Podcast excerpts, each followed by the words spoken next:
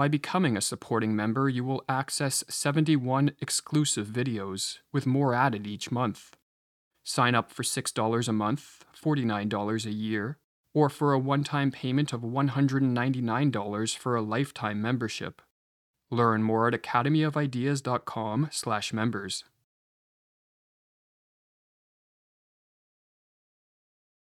There are just as many people who become neurotic because they are merely normal, as there are people who are neurotic because they cannot become normal. That it should enter anyone's head to educate them to normality is a nightmare for the former, because their deepest need is really to be able to lead abnormal lives. With an education system that indoctrinates us to think alike, a mass media that ensures we fear alike, an advertising industry that gets us to like the same things, and a social media that makes it easy to shame and ridicule all those who step too far out of line. Many people are conformists, but many in the modern day are also neurotic, and so a question arises Is there a cause and effect relationship between too much conformity and neurotic illness? The great Swiss psychiatrist Carl Jung believed there was, and in this video, we are going to explore what a neurosis is and how being too conformist makes us susceptible to this form of illness. A neurosis is a psychological disorder defined by persistent and deep levels of anxiety and an overall fear of life. In addition to these cardinal symptoms, a neurotic illness may also include depression, guilt, phobias, obsessions and compulsions, excessive worry and rumination, insomnia, irritability, or anger. Carl Jung suggested that the neurotic's fear of life was a result of a disturbed or diminished process of adaptation and a morbid development of the whole of a personality. A neurotic, in other words, is an individual who fails to adapt to the demands of life, whose personality is stunted as a result, and whose existence, therefore, becomes a continual struggle with little to no reprieve. While a neurosis isn't necessarily fatal, it slowly but surely saps the vitality out of life. A neurosis destroys our potential, places us in the constricting confines of an ever shrinking comfort zone, fills us with guilt for a life not lived, wreaks havoc on relationships, inhibits the cultivation of skills, and damages our physical health due to the effects of chronic anxiety and depression on the body. Jung went as far as to call a neurosis the agony of a human soul in all its vast complexity. According to Jung, a neurotic illness is triggered by three conditions. Firstly, an individual is confronted with a challenge, task, or problem in an important domain of life. Secondly, because of cowardice, laziness, self doubt, or just plain stupidity, the individual evades the challenge rather than facing up to it. If we follow the history of a neurosis with attention, writes Jung, we regularly find a critical moment when some problem emerged that was evaded. The existence of a problem that one wishes to evade is not sufficient to produce a neurosis. Rather, a third condition is necessary, and that is the use of defense mechanisms to force the problem out of conscious awareness. It would be a serious misunderstanding to confuse the existence of problems with neurosis. There is a marked difference between the two in that the neurotic is ill because he is unconscious of his problems. Common defense mechanisms include repressing thoughts, displacing emotions, projecting one's problems onto another person, compulsive activity to keep oneself distracted, self medicating into a numbed out state, or avoiding situations that trigger awareness of one's problem. The use of defense mechanisms is paid for at the cost of increased anxiety, for as Jung wrote regarding one of his neurotic patients.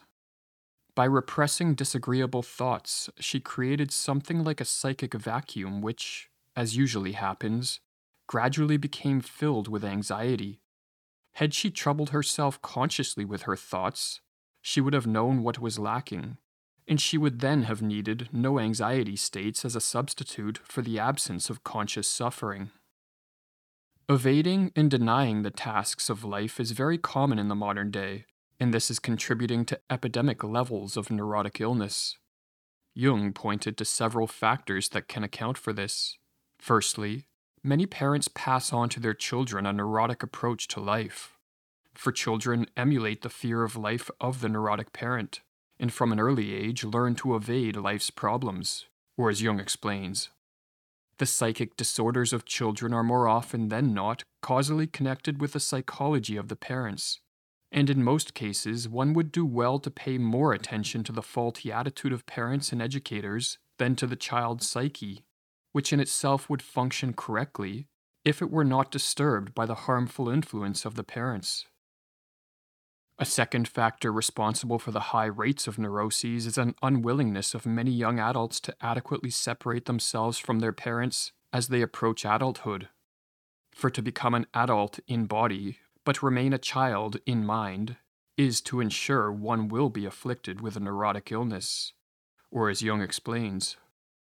Though it is a misfortune for a child to have no parents, it is equally dangerous for him to be too closely bound to his family an excessively strong attachment to the parents is a severe handicap in his later adaptation to the world, for a growing human being is not destined to remain forever the child of his parents.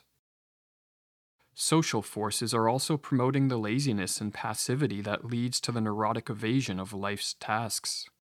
For example, there is an excessive use of addictive technologies, paternalistic governments that inhibit the cultivation of self responsibility, diets that are suboptimal for energy production, an overuse of psychotropic and recreational drugs, and a moral system that no longer elevates the virtues of courage and self reliance to their rightful spot in the pantheon of values.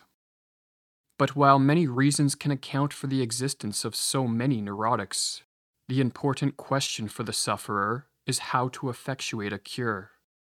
According to Jung, the approach we should take depends on whether the problem we are evading lies in the collective outer world of people, places, or things, or in the individualist inner world of our psyche. In my picture of the world, Jung wrote, there is a vast outer realm and an equally vast inner realm. Between these two stands man, facing now one and now the other. Problems in the outer world tend to take the form of failures to meet the basic demands of social life.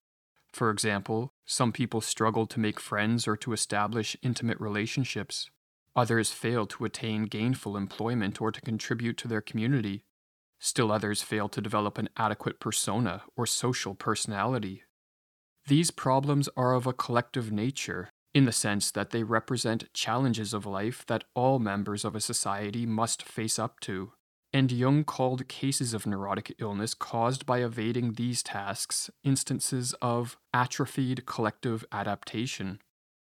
Individuals afflicted with this type of neurosis need to become more normal in the sense of cultivating the basic skills needed to function successfully in society. Previously, because of his illness, writes Jung, the patient stood partly or wholly outside life. Consequently, he neglected many of his duties, either in regard to social achievement or in regard to his purely human tasks. He must get back to fulfilling these duties if he wants to become well again. But some people meet all the demands of social life and attain all the trappings of worldly success a spouse and a family, a satisfying social life, a good career, as well as ample material success, and yet still become neurotic. Or, as Jung writes, Psychotherapists are familiar with the collectively adapted person who has everything and does everything that could reasonably be required as a guarantee of health, but yet is ill. The problem being evaded by these neurotics is not to be found in the outer world, but in the inner world of the psyche. Such individuals are afraid of their individuality and so fail to heed the call of their conscience to develop the idiosyncratic side of their nature. He is incapable of living his own life, writes Jung, and finding the character that belongs to him. These neurotics are too normal, they are too conformist, and their social success acts as a barrier to exploring the depths of the psyche. But as the development of the individual side of our nature is just as imperative as our collective development, a failure to adequately differentiate ourselves from others will make us neurotic. Or as Jung writes, there are large numbers of people for whom the development of individuality is the prime necessity, especially in a cultural epoch like ours, which is literally flattened out by collective norms. In my experience, there are very many for whom the development of individuality is an indispensable requirement. To be healed, the all too normal neurotic must experience a symbolic death, or the letting go of much that is familiar and comfortable so the individualistic side of his nature can emerge. Or, as Jung puts it, that the highest summit of life can be expressed through the symbolism of death is a well known fact. For any growing beyond oneself means death. Character traits, relationships, career choices, and especially habits of thought and behavior, many of these must be sacrificed to permit the birth of the new. Our desire for social validation must be sacrificed as well, and so too the comfort we derive by conforming. For to paraphrase Jung, we need to be drawn out of ourselves onto other paths that permit the full flowering of our character. The neurotic, writes Jung, must in very truth take the way of the individual life path he has recognized as his own, and continue along it until such time as an unmistakable reaction from the unconscious tells him that he is on the wrong track. If we have spent years or decades treading the conformist path of normality, establishing a more idiosyncratic approach to life may seem risky. We may face ridicule, disappoint others, or lose some of our social status, but as Jung writes, if you want to cure a neurosis, you have to risk something. To do something without taking a risk is merely ineffectual. But remaining neurotic is also a risk, but a risk that offers no reward. We will waste our life, waste our potential, and be destined to live out our days plagued by anxiety, depression, self hate, and guilt. And for those afflicted by the neurosis of too much conformity, we should keep in mind that some of us are just not fit to be normal by modern day standards. We need an abnormal existence in order to be healthy. Or as Jung writes, among neurotics, there are not a few who do not require any reminders of their social duties and obligations, but are born and destined rather to be bearers of new cultural ideals. They are neurotic as long as they bow down before authority and refuse the freedom to which they are destined. Sign up now and get instant access to all our premium content. Learn more at academyofideas.com/members.